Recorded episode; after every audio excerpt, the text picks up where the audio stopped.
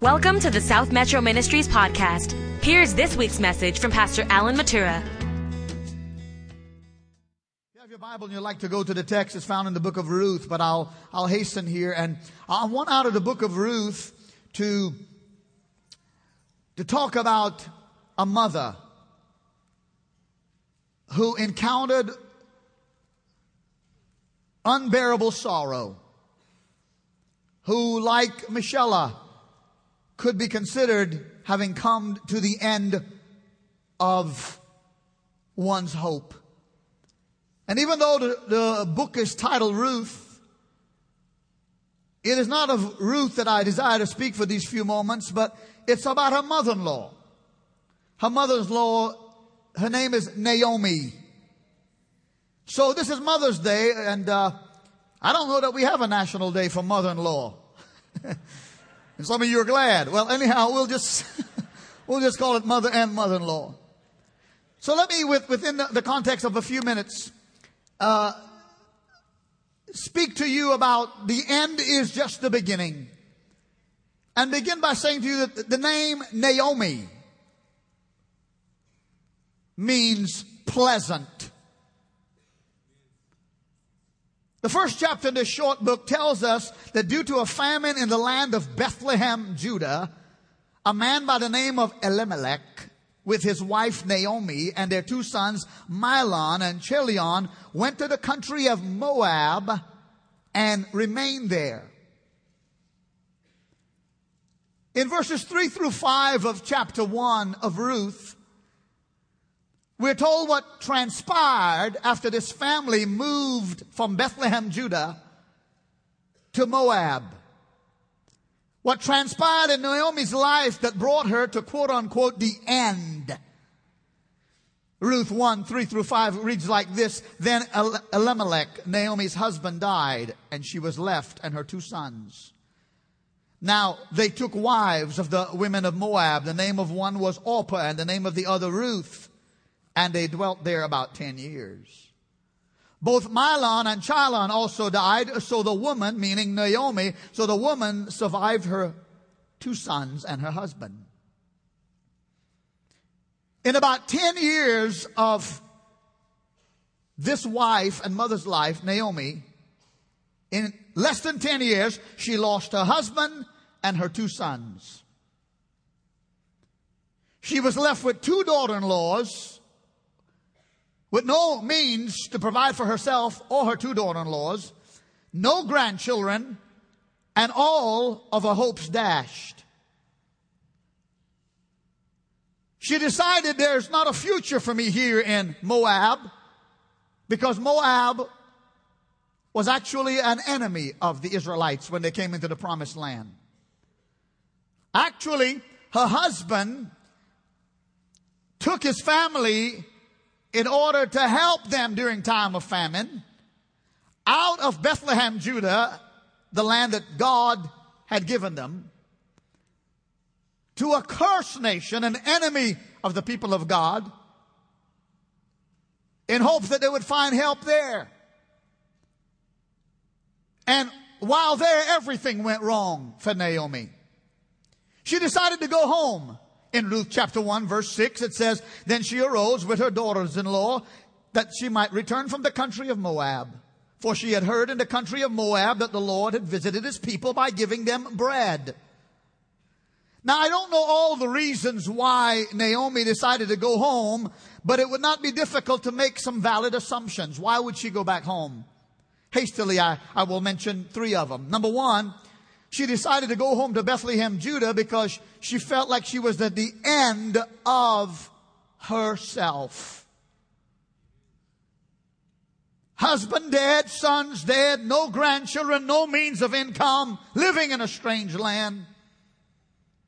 So she told her daughter-in-laws, Ruth and Orpah, that their commitment to her as their mother-in-law was now over and they should remain in Moab, their homeland.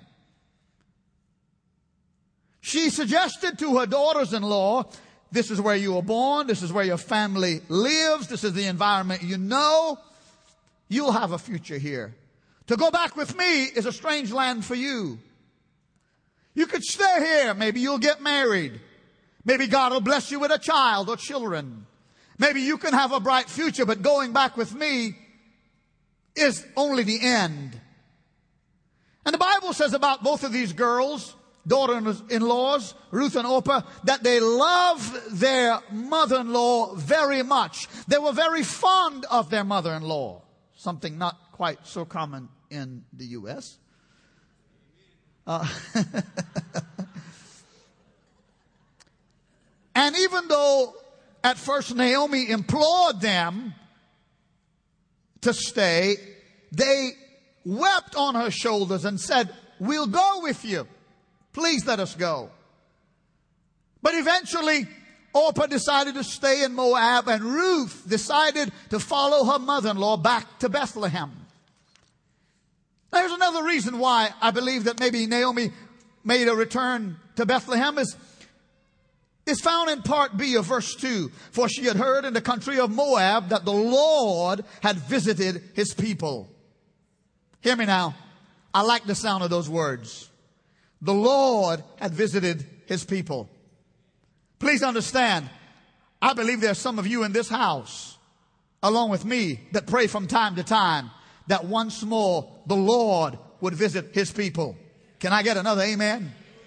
I, I believe, oh my Lord, if we ever need a national revival, I mean, after looking at the headline news this week from Cleveland, Ohio, and after looking at the condition of violence in America, the condition of our schools, the condition of our families, the condition, if you will, of, of war on every hand and violence and terrorism and the condition of some churches, I believe that some of our prayers ought to be, God, will you not visit us one more time? If that's your prayer with me, would you put your hands together and say, even so, do it, Lord? I read where someone said that the Lord visits his people for one of two reasons. He visits number one to bless, or he visits number two to judge. In this case with Naomi, when she heard that the Lord had visited his people back in Bethlehem, Judah, it's because he came to bless them. Which leads me to reason number three as to why I think she wanted to return home. And again, it's verse number six. For she heard in the country of Moab that the Lord had visited his people by giving them bread. Oh, hallelujah. Maybe Naomi thought, since this is the end of me, I will go back among my people, have food to sustain me there, and wait out my days in grief. And so she thought, there's bread in Bethlehem there's sustenance there. But what it really also means is there's blessings in Bethlehem. Actually, the word Bethlehem means house of bread. Oh, somebody say amen. And so when she's heard that God had blessed them, she thought, I'll go back. And I'm telling you this morning, I don't know whether or not you think you are at the end, but you are sitting in a house of bread right now. Somebody say amen. Because he is the bread of life. Put your hands together and give him thanks. Now, if you look further, if you will, chapter 1, if your Bibles are open, verse 19, here's what her sentiments are as she returns and enters the city of Bethlehem. Ruth 1 and 19. Now the two of them, meaning Ruth and Naomi, mother and daughter-in-law, now the two of them went until they came to Bethlehem. And it happened that when they had come to Bethlehem, that all the city was excited because of them. And the women said, is this Naomi?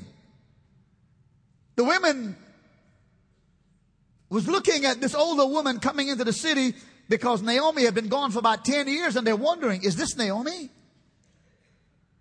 But Naomi said to them in verse 20, do not call me Naomi.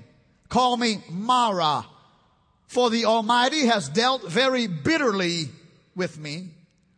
I went out full and the Lord has brought me home again empty. Why do you call me Naomi since the Lord has testified against me and the Almighty has afflicted me? Now, if you're wondering why I think that she believes she's come to the end of the way, it's because of verse 20. You see it underlined. the Almighty has dealt very bitterly with me. Wouldn't that make you think you're at the end of your way? Can I get a witness here? Look at verse 21. I went out full and the Lord has brought me home again empty. Why do you call me Naomi since the Lord has testified against me and the Almighty has afflicted me? And, and I use those words and note them because Naomi realizes that there's nobody to keep the family name going. Because in the ancient culture of the Jews, if a couple got married, the man brought into the marriage the family property that was passed on to him through their tribe. Then the man and the woman in marriage would have children and the male child would inherit the family's name and property and keep passing it on through the family for generations, keeping the property that God had given them in their tribe and in their family. Now, if for some reason the couple that got married in the Jewish culture at that time, the man died and there were no male sons to carry on his name from their union, then the man's brother would marry his widow and thus produce a seed and an heir to keep the property and the name going. It's called a redeemer, a kinsman redeemer. Are you, are you following me here? Naomi comes back to Bethlehem and she's a widow now. There's no, no, no way for her name and her family property to continue on that she can see. And so she's at the end of her way. And with haste, I, am thinking that I'm talking to some people here this morning that if I asked you the question, have you ever felt like you were at the end of yourself? I think some of you would say amen. If you hang around long enough and live long enough, you're going to run out of resources and you're going to run out of yourself and you're going to run out of not knowing what to do and, you're going to need some kind of redeemer and I'm here to tell you that there is a Redeemer, and He says that the end is only the beginning if you learn to trust in Him, as Michelle has testified. Everybody help me praise God by faith. So I got some good news for you. And the news is you don't have to change your name to Mara, which means bitter. You don't have to change your name to anything else but the favor of God on your life by He giving you a new name that's written down in glory. And if He gives you a new name, it's because He doesn't desire to curse you, but to bless you. I, I want you to understand, if you're taking notes, I want you to understand this. While you may run out of you, you will never run out of God. Somebody say amen. I said, wow, you may run out of your brains and your resources and your kind of uh, uh, uh, uh, looking for solutions. You will never run out of God. Because God can trade your ashes for beauty. God can take off your garment of heaviness and put on you a garment of praise.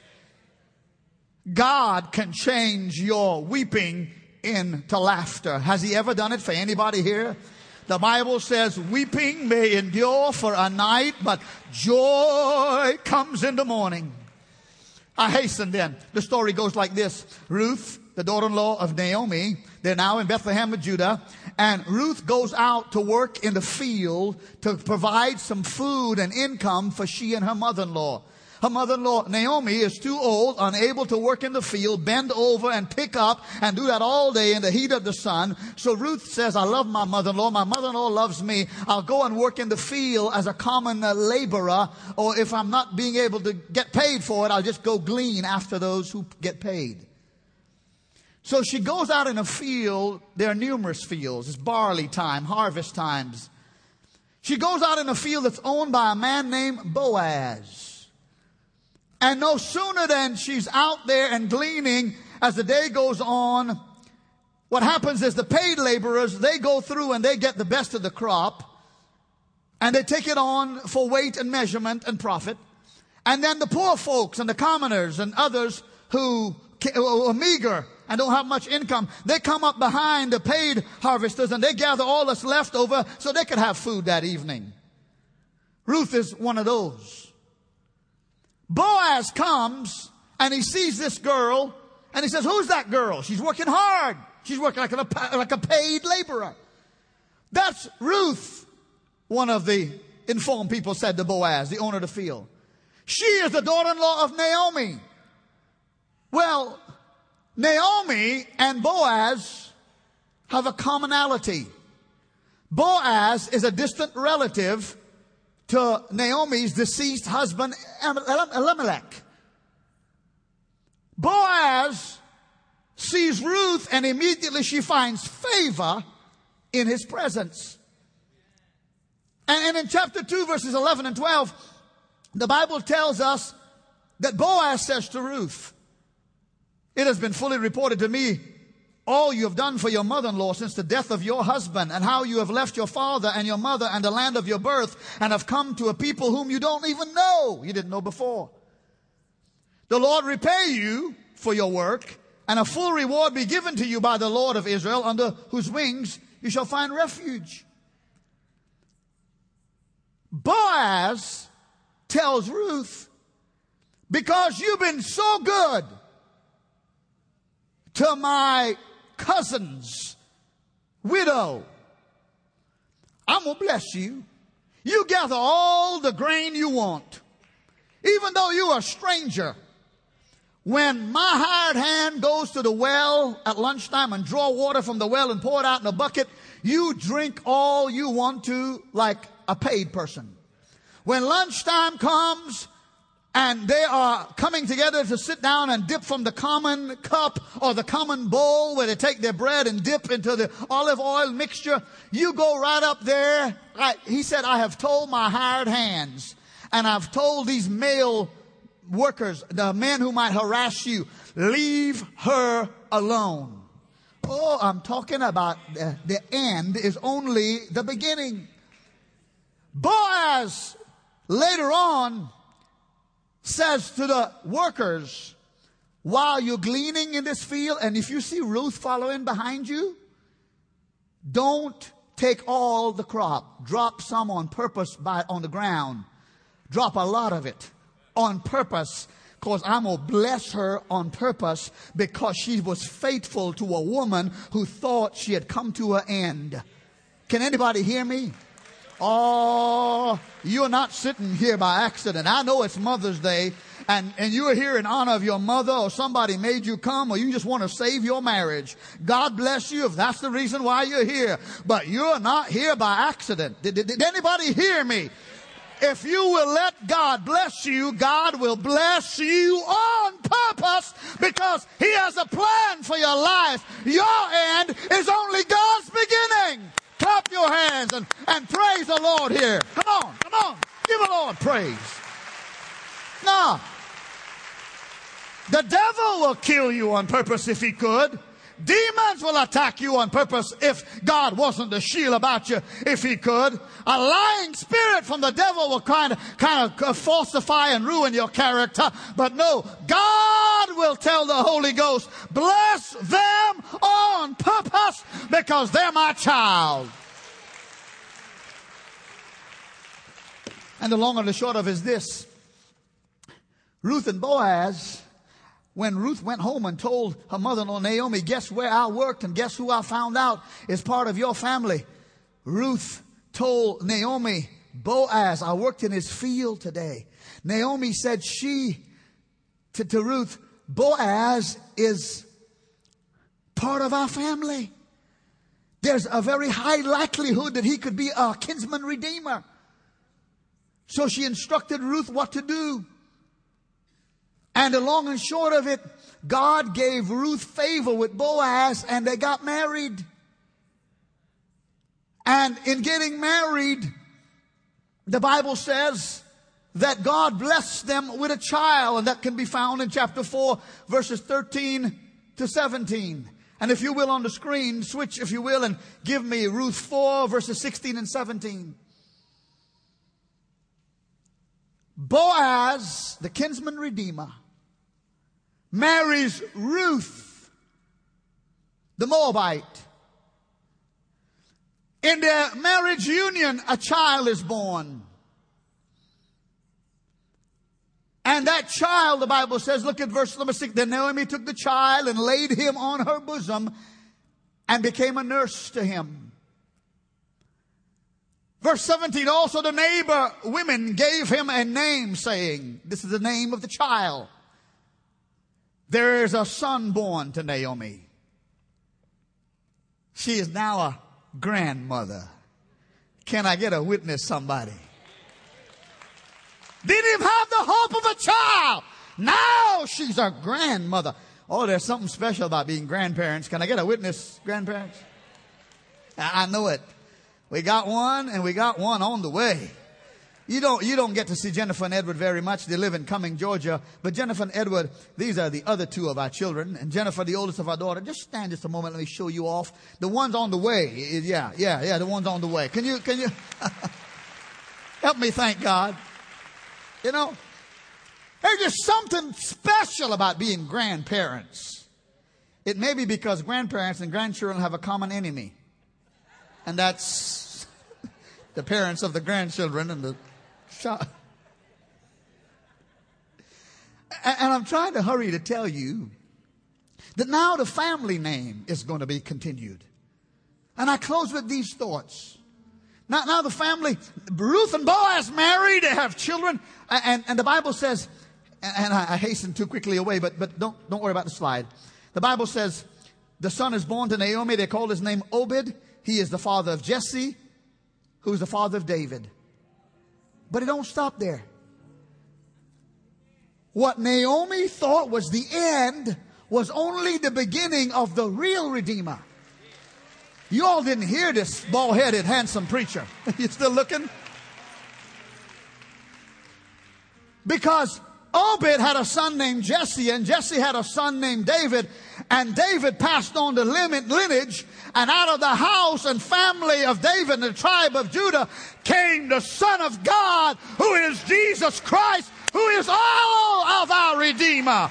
Oh, stand up, everybody. Who is all, everybody is redeemed. Come on, put your hands together if you've been redeemed.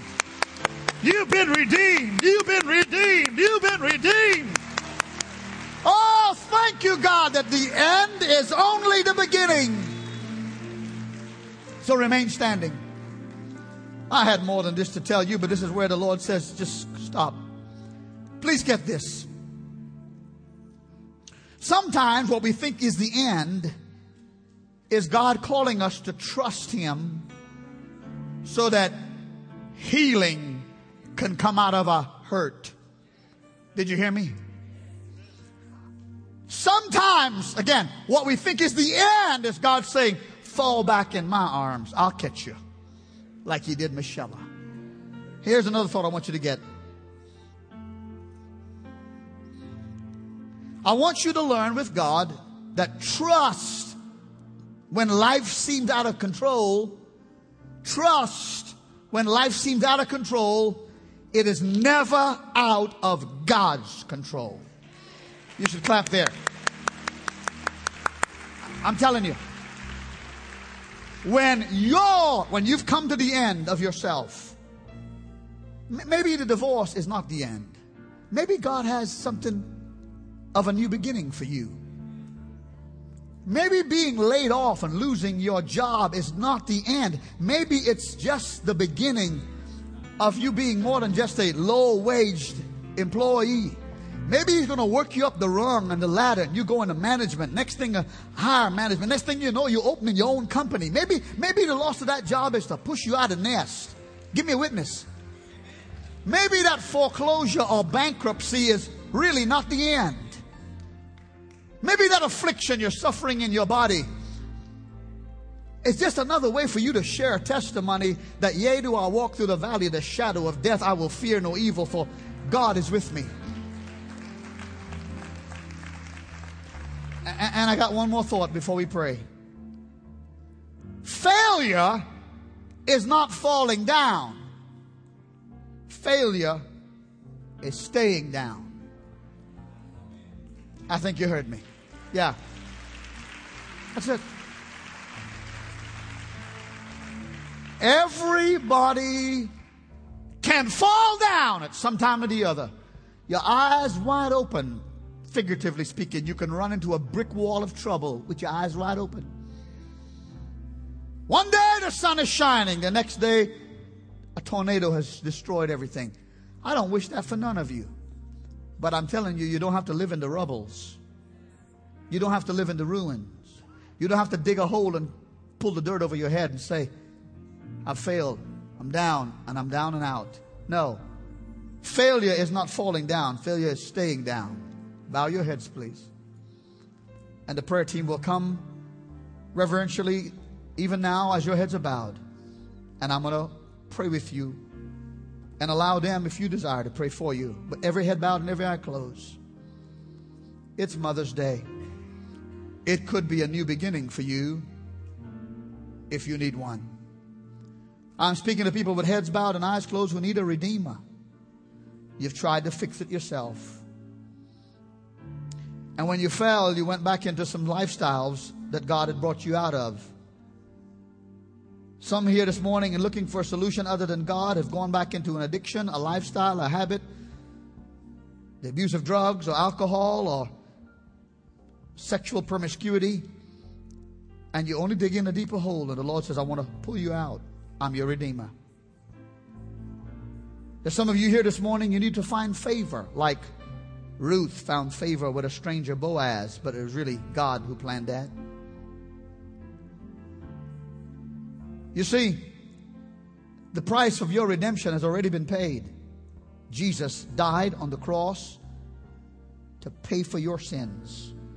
He doesn't want to curse you, He wants to bless you. And He doesn't just want to bless you, God wants to bless you on purpose. But you got to be on purpose about obeying Him. So, my prayer for you this morning if I've addressed you, I need a redeemer. Nobody else looking, and I'm trying to hurry. Lift your hand if that's you. I need a redeemer. I need a redeemer. You may put it down. Okay, your head's bowed and eyes closed still. Pastor, I'm saved and I know it, but I feel like I'm at the end of my way. I need a new beginning. Pastor, I'm saved and I know it, but but I feel like Naomi. I feel like my name should be changed from pleasant to bitter. I don't want to live that way. I want God to give me a new beginning and I want Him to increase my faith and my joy. I need a miracle today. If that's you, raise your hands. Thank you. You may put them down. Everybody repeat loudly after me. Everybody, Lord Jesus, on this Mother's Day, I thank you that you are to me mother, father, and everything I need. But more importantly, you are my Redeemer. Say it loud, church. You are my Redeemer. Today, I confess that I need a Redeemer. I ask you to forgive me of all of my sins, those I did deliberately and those that I committed that I am not aware of. Wash me again by your cleansing blood. Write my name in your book of life. Because, Lord, I want to be blessed on purpose. By faith, I call you Lord, Redeemer, Savior, in Jesus' name. Amen. Put your hands together and give him thanks. Give him thanks. Thank you for listening to this podcast. For more information, visit smmcog.com.